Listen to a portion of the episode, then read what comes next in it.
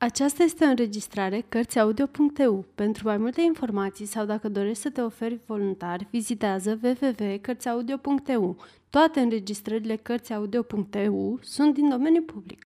Jane Austen Mândrie și prejudecată Partea 1, capitolul 1 A devenit un adevăr general recunoscut faptul că un bărbat singur, ce posedă o avere considerabilă, se gândește și la o soție. Oricât de puține lucruri s-ar cunoaște despre felul în care gândește sau simte un astfel de bărbat, atunci când apare pentru prima dată într-o comunitate, acest adevăr este atât de pregnant în mintea celor ce locuiesc în jur, încât familiile vecine îl consideră deja proprietatea de drept a uneia sau a alteia dintre fiicele lor.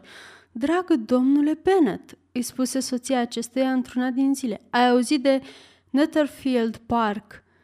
A fost în sfârșit închiriat? Domnul Ben spuse că nu a auzit. Chiar așa îi răspunse ea. Am aflat de la doamna Long, care a trecut pe aici ceva mai devreme și mi-a dat toate detaliile. Domnul Ben nu răspunse. Chiar nu vrei să afli cine l-a închiriat? I-a strigat soția cu nerăbdare.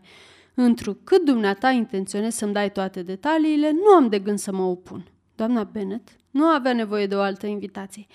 Ei, bine, dragul meu, doamna Long spunea că Netherfield Park va fi ocupat de un domn cu stare care vine din nordul Angliei, că luni a descins dintr-o șaretă cu patru cai, a vizitat locul și a plăcut atât de tare, încât a căzut imediat la învoială cu domnul Morris. A hotărât să se mute chiar înainte de Sfântul Mihail, iar o parte din servitori se vor instala până la sfârșitul săptămânii viitoare. Și cum se numește domnul acesta? Bingley. E căsătorit sau e singur? E necăsătorit, firește. Îți dai seama, un bărbat singur, cu avere de 4 sau 5 mii de lire pe an, asta e un lucru minunat pentru fiicele noastre. Cum așa? Nu prea văd legătura... Dragul meu, Bennet, îi răspunse soția, nu înțeleg cum poți fi atât de plicticos. Ar trebui să-ți imaginezi că mă gândesc la posibilitatea de a lua în căsătorie pe una dintre fiicele noastre. Ăsta să fie scopul pentru care s-a mutat el aici? Scopul. Cum poți să te gândești la așa ceva? Dar e limpede ca lumina zilei că el ar putea să se îndrăgostească de una dintre ele, așa că va trebui să-l vizitezi negreșit de îndată ce se mută aici. Nu văd de ce aș face asta. Ai putea să te duci chiar dumneata sau, și mai bine, le-ai putea trimite pe fete singure. Cum ești cel puțin la fel de frumoasă ca ele, există pericolul ca domnul Bingley să te prefere pe dumneata. Dragul meu, mă flatezi. Cu siguranță am avut și eu epoca mea de glorie, dar strălucirea s-a cam dus. Când o femeie are cinci fete mari, nu se cade să se mai gândească la propria frumusețe. În asemenea cazuri, cele mai multe femei nu prea au uh, la ce să se mai gândească. Dragul meu, insist totuși să mergi și să-l vizitezi pe domnul Bingley atunci când se va muta. Este o obligație pe care nu știu dacă am să o pot onora, crede-mă. Încearcă să te gândești la fiicele tale, imaginează-ți ce oportunitate ar fi pentru una dintre ele. Sir William și Lady Lucas sunt hotărâți să meargă doar din acest motiv, fiindcă știi bine că alminte nu-i vizitează pe nou veniți. Chiar dacă trebuie să mergi, fiindcă nu n-ar fi imposibil să o facem, dacă dumneata refuzi să te duci, consider că îți faci inutil probleme. Și mai cred că domnul Bingley se va bucura tare mult să vă vadă.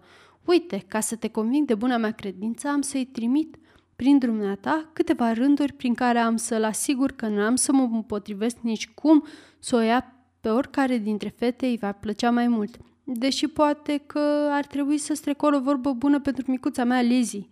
Sper că nu vei face așa ceva. Lizzie nu e cu nimic mai bună decât celelalte și, în plus, nu are nici jumătate din frumusețea lui Jane, iar ca veselie nu se poate compara cu Lydia – cu toate acestea, ea a fost întotdeauna preferata dumitale. Niciuna dintre ele nu are cine știe ce calități, răspunse soțul.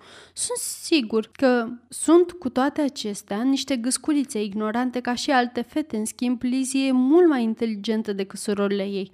Domnule Bennet, cum poți vorbi așa despre copiii dumitale? Se pare că îți face mare plăcere să mă necăjești. Nu ai pic de înțelegere față de nervii mei. Greșești profund, draga mea. Am un mare respect față de nervii tăi.